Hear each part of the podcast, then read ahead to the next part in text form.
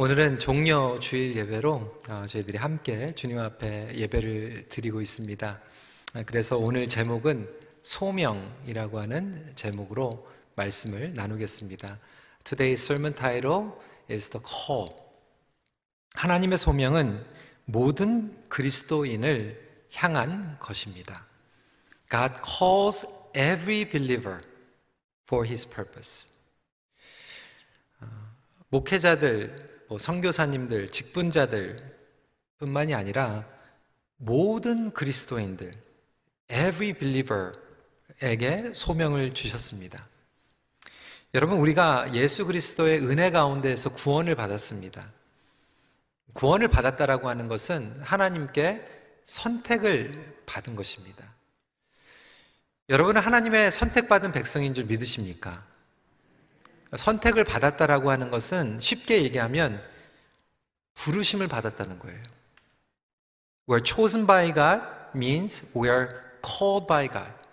그래서 구원을 받은 사람들이 소명이 없다라고 하는 것은 모순입니다. 구원을 받은 것은 부르심을 받은 것입니다. 하나님께서 우리에게 소명을 주셨다면 여러분들에는 과연 어떠한 소명이 있으십니까? What kind of call do you have? 어려운 상황, 낙심, 도전, 문제 가운데서도 다시 저와 여러분들을 일으켜 세우는 목적과 방향성이 있습니까? 자다가도 벌떡 일어날 수 있는 그리고 어려운 가운데서도 다시 일어날 수 있는 소명이 과연 저와 여러분들에게 있습니까? 우리 어르신들, 어르신들에게는 어, 과연 어떠한 소명을 가지고 계십니까? 아, 나는 이제 직장도 리타이어 했고, 이제 다 마쳤다라고 말씀하시는 분들이 있을 수 있어요. 나도 나름대로 삶을 돌아보면 정말 잘 살았다. 아, 자식들 공부시켰고, 또 시집 장가 보냈고, 또 좋은 직장에서 생활을 하고, 또 잘 살아가고 있으니까 그 정도면 괜찮게 산 거 아니냐라고 말씀하시는 분들도 있습니다. 제가 좋아하는 이 워커 퍼시의 글을 인용하고자 합니다. 워커 퍼시는 이렇게 얘기했습니다. Even though you get perfect score on paper, you may fail in life. 답안지에 만점을 받고도 여전히 인생을 실패할 수 있다. 여러분들이 세상을 살아가면서 인생 가운데 답안지에 체크마크로 정말 퍼펙트 스코어를 다 가졌다고 할지라도 하나님께서 주신 소명을 이루지 못하고 살아간다면 하나님 관점에서는 죄송하지만 실패한 인생이에요. 반대로 세상과 비교했을 때 나는 뒤처지는 것 같고 조금 부족한 것 같지만 나는 하나님께서 주신 소명이 있다 그리고 그것을 이루며 살아가고 있다라고 한다면 여러분들은 하나님의 관점에서 성공한 인생이에요. 우리 부모님들, 자녀들 하나님께서 주신 선물이라고 이야기하지 않습니까? 하나님께서 주신 선물을 최선을 다해서 양육하고 있어요. 그들의 교육과 그들의 미래를 위해서 모든 것을 투자하는 부모님들 얼마나 많습니까?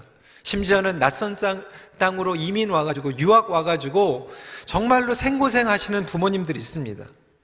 여러분, 여러분 자녀들이 하나님의 선물이라고 믿는다라면 그들이 앞으로 뭘 먹고 뭘 어떻게 살아야 될까, 어떤 전공을 해야지 정말로 잘 나갈 수 있을까라고 하는 고민을 하기 전에 과연 하나님께서는 우리 자녀들에게 어떠한 소명을 주셨는가라고 하는 질문을 해본 적이 있으십니까? 청년들에게 질문합니다. 여러분, 우리는 팬데믹 가운데에서 힘든 세상을 살아가고 있습니다. 예전보다 더 어려운 세상을 펼쳐나가야 됩니다.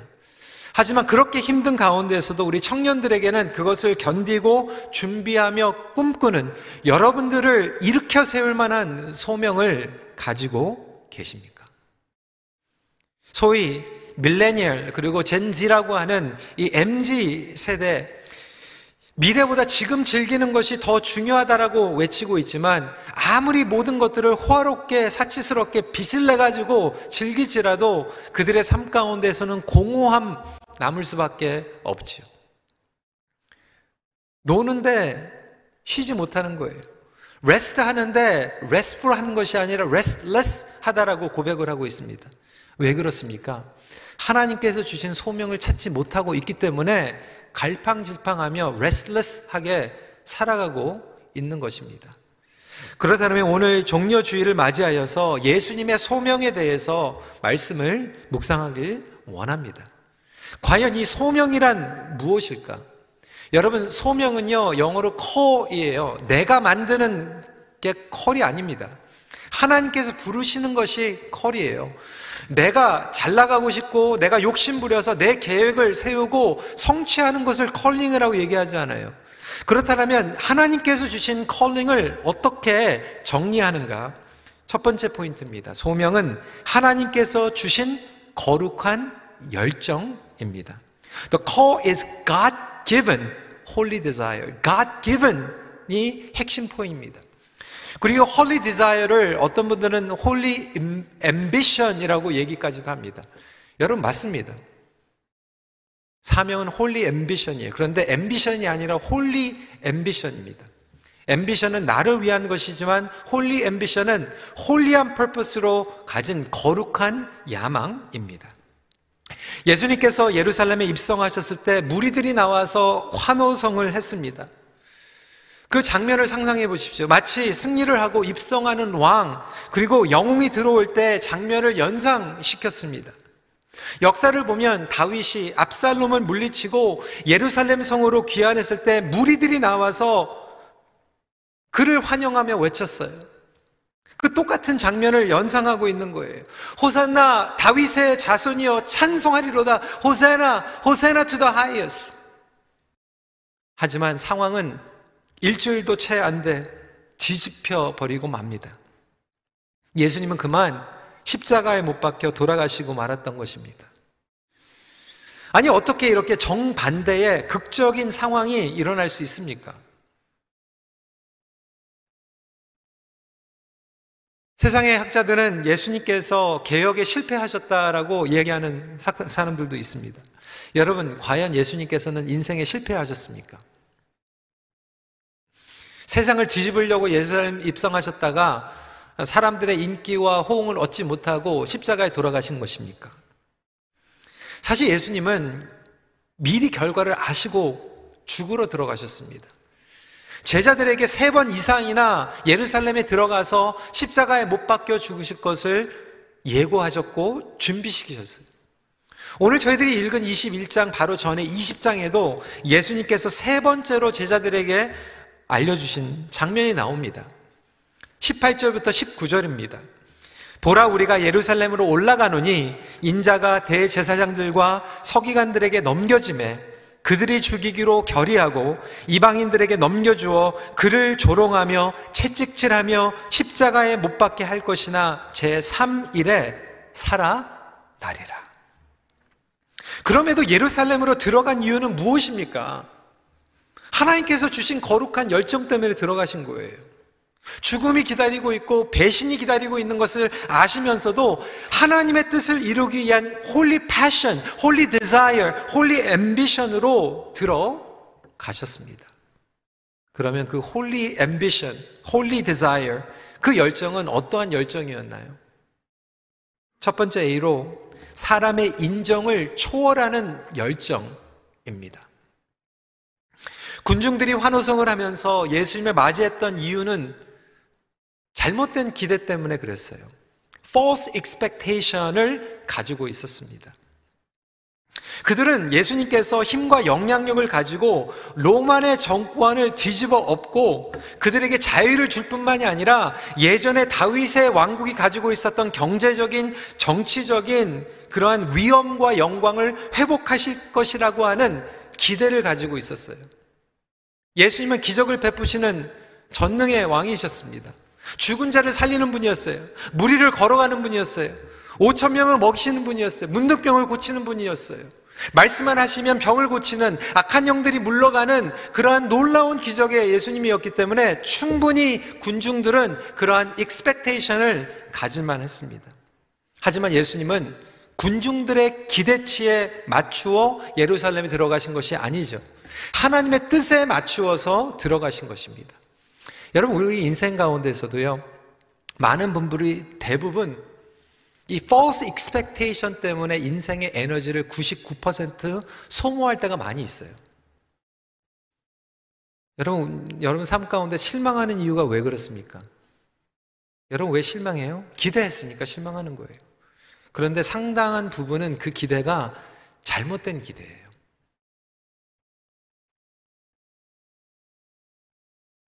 결혼을 하면서 잘못된 기대를 하고 결혼을 하고요. 정말 자녀들을 낳으면 그냥 뭐 돌잡이 때 뭐 잡으면 정말 뭐 될 것 같이 false expectation 가지고 페어런팅 하다가 나중에 실망하기도 하고요. 직장에 가가지고 false expectation 하고요. 심지어는 교회에 와가지고도 false expectation으로 어, 실망을 합니다.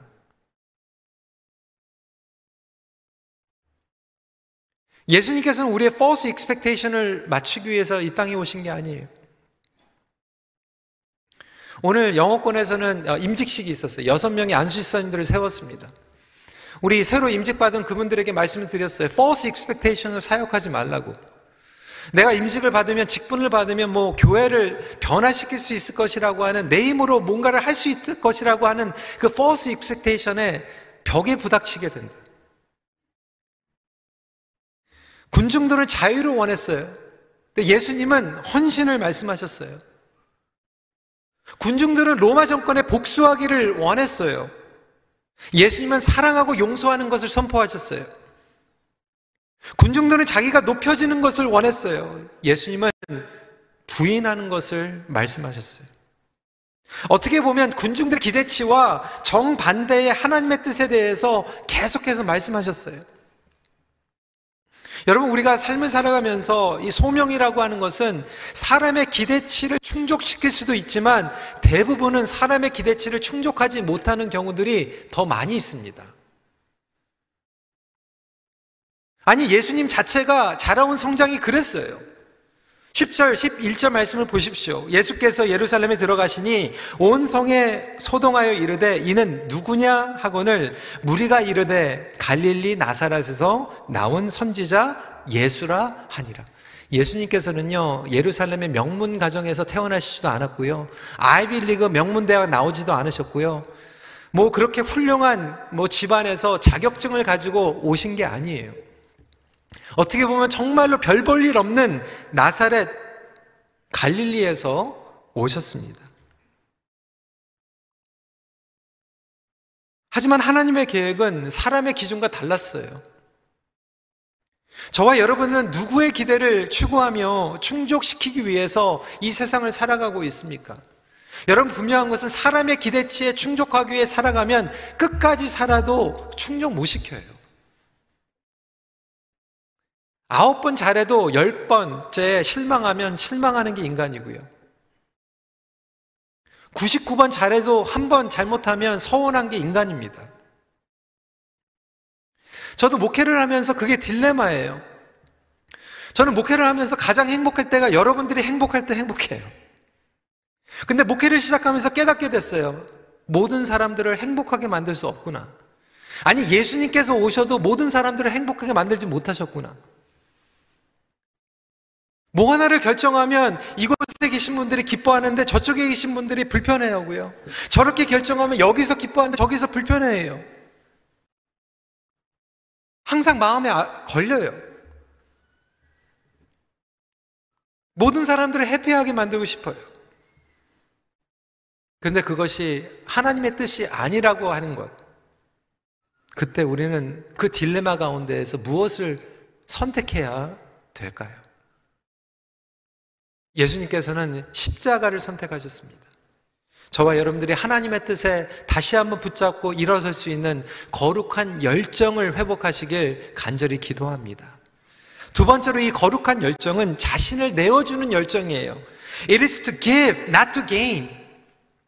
그 당시 왕이나 귀족들은 입성이나 행렬을 할 때 화려한 말, 백마를 타고 자신의 위험을 감, 과시했습니다. 그런데 예수님은 백마를 타시고 예루살렘에 입성하신 것이 아니라 나귀를 타셨어요. 여러분, 나귀를 타신 이유에는 최소한 두 가지 이유가 있습니다. 첫 번째, 나귀는요, 무엇을 상징하죠? 겸손함과 온유함입니다. 예수님은 군사력을 가지고 무력으로 예루살렘을 쟁탈하기 위해서 들어가신 것이 아니라 평강의 왕으로 오셨어요. 여러분, 예수 믿는 사람들은요, 하나님께서 주신 소명을 가지고 나갈 때 겸손함과 온유함으로 나갑니다. 어떤 분들은 너무나도 이 확신 가운데에서 과격하세요.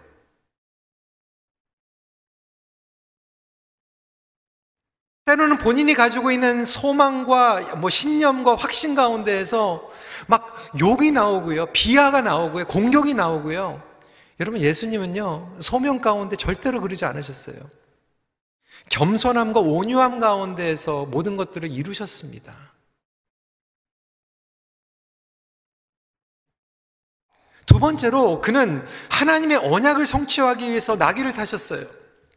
스가랴 9장 9절 말씀을 보면 시온에 따라 크게 기뻐할지어다 예루살렘에 따라 즐거이 부를지어다 보라 내 왕이 내게 임하시나니 그는 공의로우시며 구원을 베푸시며 겸손하여서 나귀를 타시나니 나귀의 작은 것 곧 나귀 새끼니라. 진정한 공의를 성취하기 위해서 자신을 내어 주셨어요. 그리고 나귀를 타셨어요. 말씀을 성취하셨어요 여러분 공의를요 righteousness라고 얘기하기도 하고 justice라고 얘기를 하는데 요즘 세대들은 이 공의를 fairness라고 얘기해요. fair, being fair. 젊은 사람들은 이 being fair, 공의를 굉장히 좋아합니다. 요즘 젊은 세대는 소셜 저스티스에 굉장히 많이 관심을 가지고 있어요. 어제 새벽에도 말씀을 드렸지만 많은 사람들이 fairness에 대해서 이야기하고 있는데 사실 인생은 fair하지 않아요. 왜? 우리가 얘기하는 공정은요, 내가 중심이 될 때 그게 공정한 거예요. 내 관점에서 그것이 관철될 때 그것을 공정이라고 얘기합니다. 그래서 정권이 바뀔 때마다 공정의 기준이 바뀌어요. 내가 생각하고 있는 진영의 편이 맞으면 그게 공정이라고 생각하는데 상대에서는 그것이 불공정하다고 얘기하는 거예요. 끊임없어요. 운동장은 계속 뒤집힙니다. 여러분, 인간의 힘으로 기준으로 공정이 일어날 수가 없어요. 아무리 설명해도 우리는 그것을 소화하지 못합니다.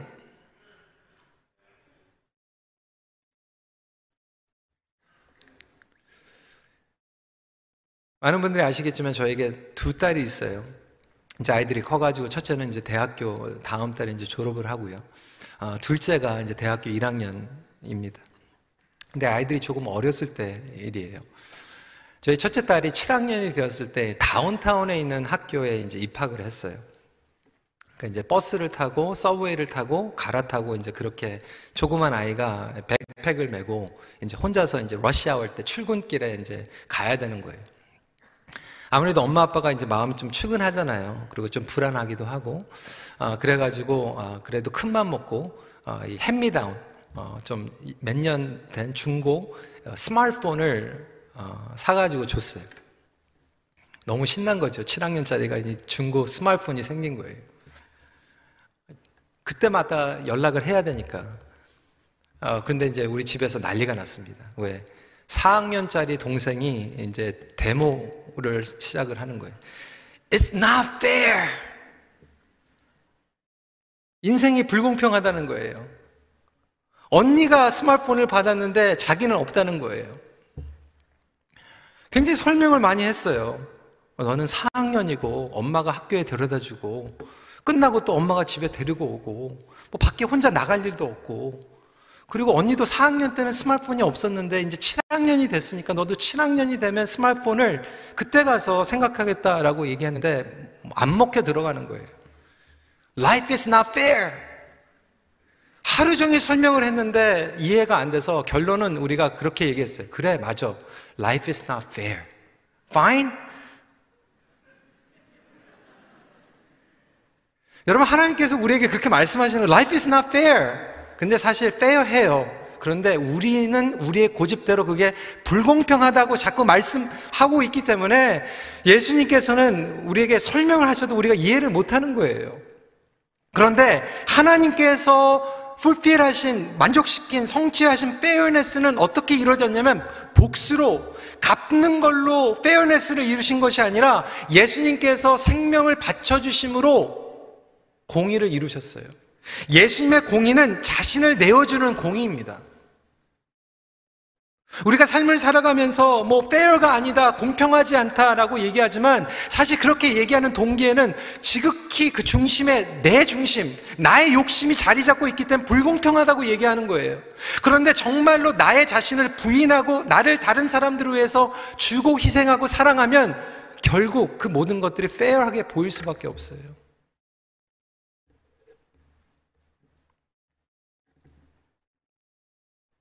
여러분 성경의 인물들을 보십시오. 세상에 믿지 않는 사람들은요, 뭐가 잘못되면 complain 합니다. 불평해요. 그리고 blame 합니다. 누구 탓을 해요. 그런데 성경에 나와 있는 그리고 하나님께 위대하게 쓰임 받은 사람들은 complain을 하는 게 아니라 calling을 받았어요. blaming 하는 게 아니라 그것을 burden으로 받았어요. 여러분 직장에서 모든 친구들이, 동료들이 complain 할 때 여러분 믿음의 사람들은 그것을 소명으로 받습니다. 세상의 모든 사람들이 blame 할 때 우리들은 그것을 거룩한 부담으로 받습니다.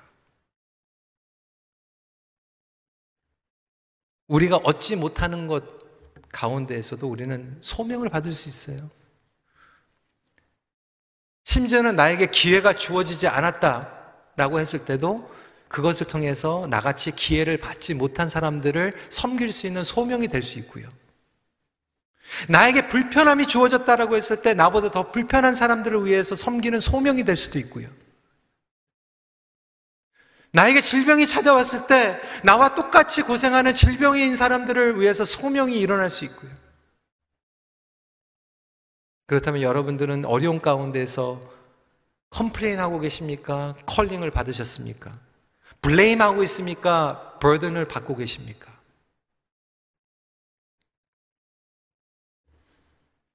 예수님의 소명은요, 우리를 내어주는 것이 소명입니다.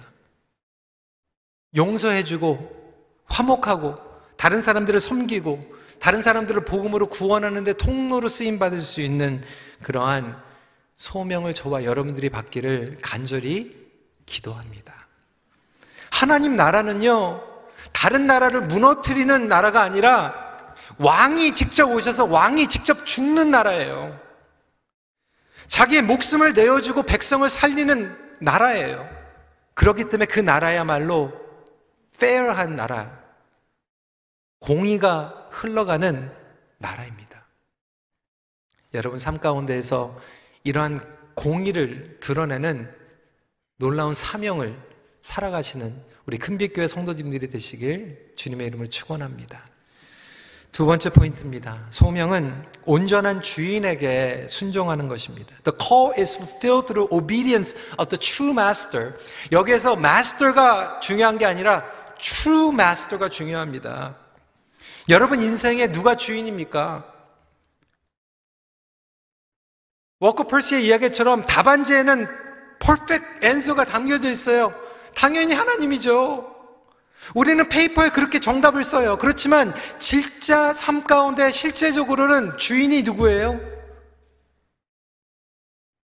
많은 경우엔 저와 여러분들이에요. 나의 인생을 내가 주인이 되어서 살아갑니다. 근데 여러분 진정한 주인이 바뀌면요. 인생이 바뀝니다.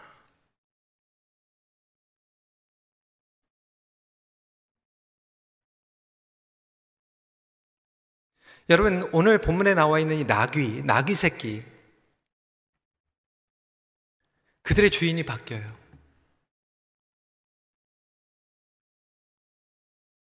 인생이 바뀝니다. 3절 말씀에 만일 누가 무슨 말을 하거든 주가 쓰시겠다 하라. 그리하면 즉시 보내리라 하시니.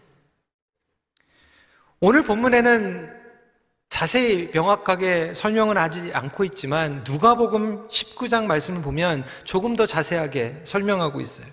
아직 아무도 타보지 않은 나귀 새끼가 매여 있는 것을 보리니 풀어 끌고 오라. 만일 누가 너에게 어찌하여 푸느냐 묻거든 말하기를 주가 쓰시겠다 하라. 여러분 나귀 새끼의 관점에서 한번 생각을 해보세요. 아무도 안 타는 거예요. 한 번도 쓰임을 못 받고 있어요. 왜 아무도 나를 사용하지 않는가? 딴 친구들은 다 잘 타고 다니는데 왜 나는 아무도 원치 않는가? 언제 나는 쓰임을 받는가? 이 나귀에게도 나름대로 기다리는 시간이 있지 않았을까요? 주인을 원망하지 않았을까요? 이렇게 기회, 기다리던 사람, 쉽게 오지 않아요. 우리 성도들 가운데에서도 이런 시간을 기다리고 계시는 분들이 있을지 모르겠어요. 이 기다리는 시간이 점점 길어질수록 낙심이 되죠. 소명이 흔들립니다. 제가 영어권 목회를 하면서 정말 오랫동안 청년들 가운데에서 그렇게 실망한 친구들이 있어요. 하나님의 시간을 기다리고 쓰임 받길 원하고 누구를 만나기 기다리는데 기다리고 기다려도 이게 오지 않는 거예요. unwanted. 아무도 원치 않는 거 아닌가?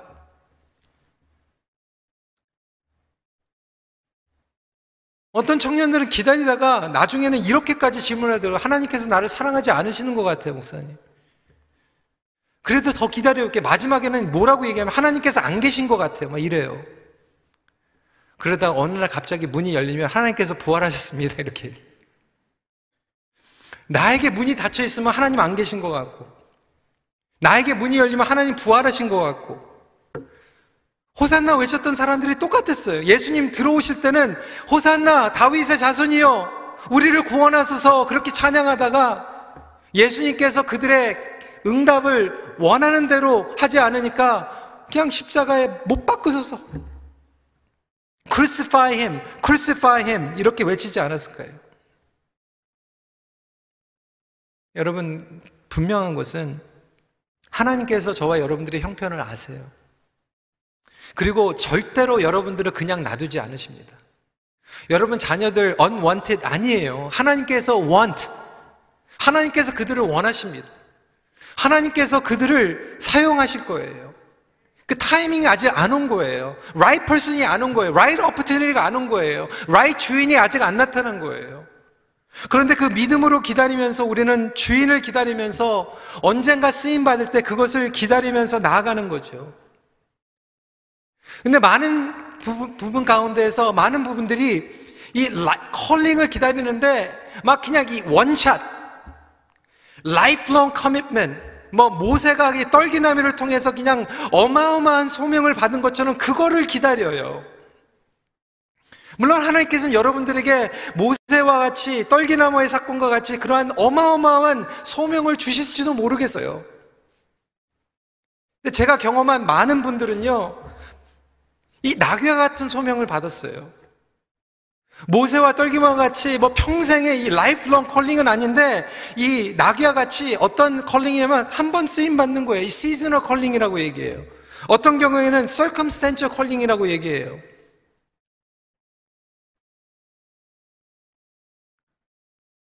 제가 대학생 때는요, 이렇게 제가 설교를 뭐 KM, EM에서 이렇게 설교할지 몰랐어요. 그때는 막 기타 치면서 이렇게 찬양인도 했어요. 저는 그게 소명인 줄 알았어요.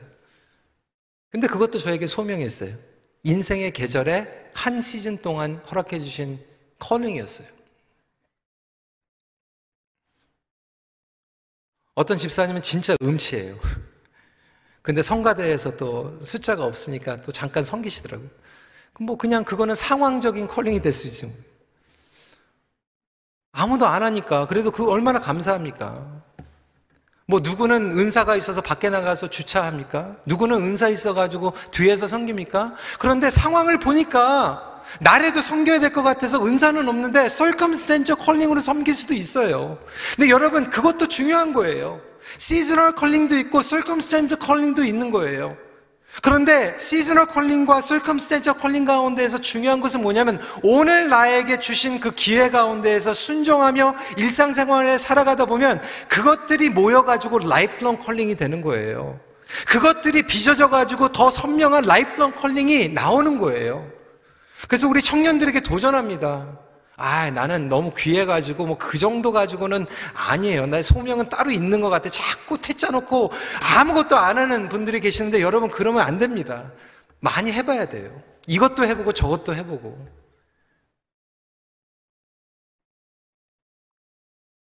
그 가운데에서 나중에 중년이 되었을 때 이제 정리할 수 있는 거예요. 간추릴 수 있는 거, 필터링 할 수 있는 거예요. 여러분, 우리 부모님들 자녀들 많이 경험할 수 있도록 해주세요. 시즈널 컬링일 수도 있고, 썰컴센 컬링일 수도 있는데, 우리 자식, 뭐, 자식 귀하다고 뭐 이것도 못하게요, 저것도 못하게요, 그렇게 하지 마세요. 하다 보면 하나님의 소명을 발견합니다. 방황하는 청년들 얼마나 많이 있습니까? 이러한 작은 소명들을 추구하다 보면 장기적인 라이프롱 인생의 소명을 받게. 그래서 우리 중년들은요, 그것을 이제 간추려 가면서 소명을 섬기는 거고요.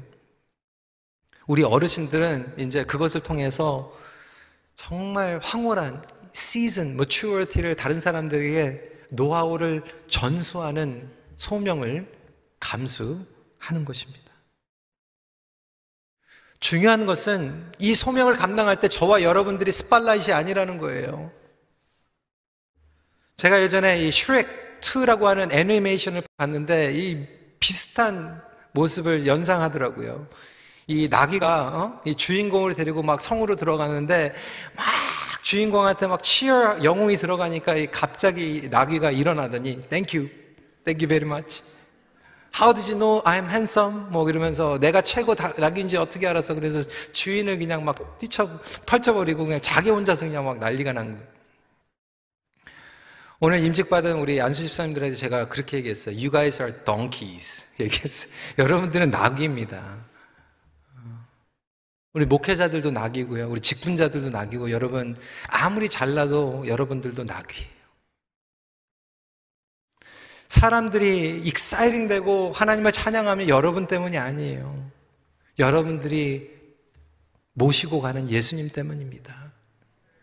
여러분, 우리의 삶 가운데에서 이 소명으로 반응하고 우리의 주인 바뀌는 순간 운명이 바뀌고 방향이 바뀌고 삶의 성취의 기준이 바뀌어서 정말 인생의 다른 것들은 다 몰라도 하나님 보시기에는 이 소명 하나 붙잡고 살아가다가 주님 만났을 때 잘했다, 충성된 종아, 이렇게 칭찬받아야지. 정말 이 세상에서 퍼펙트 스코어 맞고 갔는데, 어, you failed in life. 이렇게 듣지 않는 저와 여러분들이 되면 좋겠습니다. 말씀을 마칩니다. 성공하는 삶이란 하나님이 주신 소명을 이루는 삶입니다. 같이 기도하겠습니다. 오늘의 말씀을 붙잡고 성도 여러분, 여러분들에게 질문하겠습니다. 성도 여러분들에게는 이 어려운 가운데서도 다시 생각만 하면 벌떡벌떡 일어나고 실패하고 낙심했지만 다시 일어나게 하는 그런 소명이 있으십니까? 그 소명을 아직 어, 확신이 없다라면 이 시간에 같이 기도했으면 좋겠어요. 하나님, 나에게 주님 앞에 쓰임 받는 하물며 이 나귀와 같은 소명이라도 허락해 주세요. 주님을 모시고 가길 원합니다. 주님과 함께 예루살렘에 들어가길 원합니다. 주님과 함께 하나님의 뜻을 이루길 원합니다. I want to be used by you. 우리 이 시간에 함께 자신을 위해서 기도할 뿐만이 아니라 여러분 우리 다음 세대 위해서 그리고 여러분 자녀들을 위해서 또 기도하세요.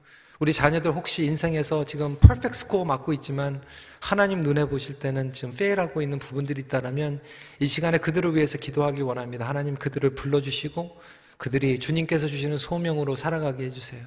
이 시간에 함께 잠시 성찬식을 준비하며 기도하도록 하겠습니다. 기도하시겠습니다.